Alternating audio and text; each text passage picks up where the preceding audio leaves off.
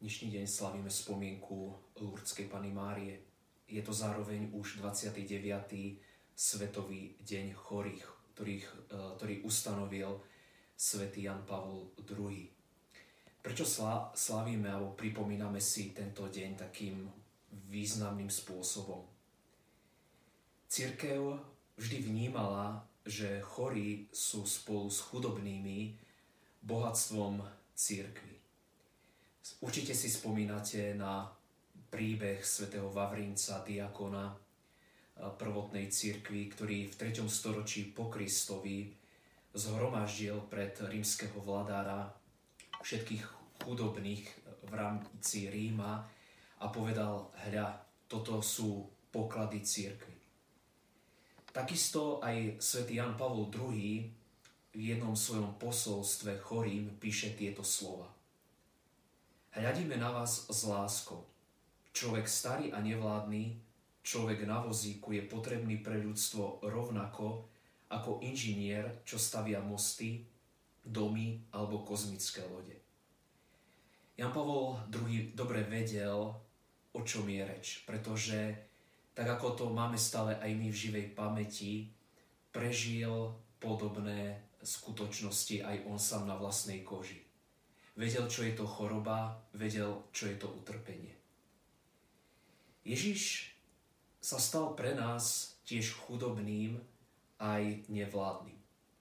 On prešiel tou istou cestou, ktorou kráčame my.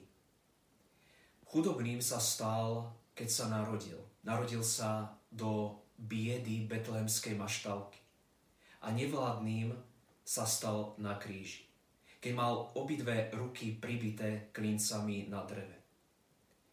Ale ako hovorí americký jezuita Gregory Boyle, zakladateľ jednej organizácie, ktorá pomáha e, zvlášť mladým, ktorí sa nachádzajú v stave núdze na uliciach veľkých miest Spojených štátoch amerických.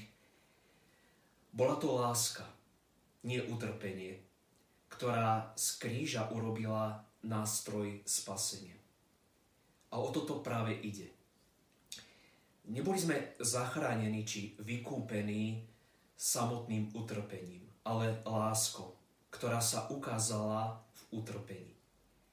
Že to bol Boh, ktorý nás miloval do takej krajnosti, že bol ochotný za nás umrieť aj takýmto spôsobom. A tak život kresťana to nie je masochizmus, ktorý sa točí okolo utrpenia. Trpím, lebo musím trpieť. Čo už. Ale život kresťania, kresťana sa má vždy točiť okolo lásky, ktorá dáva zmysel krížu. Keď ste niekedy boli v Lourdoch, v tomto slavnom putnickom mieste vo Francúzsku, tak ste mohli vidieť veľký počet dobrovoľníkov, ako aj chorých, ktorí sú prítomní na tomto mieste. Ktorí častokrát viac ako zdravie tela hľadajú zdravie ducha a duše. A mohli ste možno vnímať, že tí, ktorí dávajú lásku a ktorí aj lásku príjmajú, že ich to mení. A preto želám vám aj sebe, aby sme boli ľuďmi, ktorí vedia dávať lásku, ale zároveň, ktorí vedia aj lásku príjmať od druhých. Pretože aj to je umenie života, umenie viery.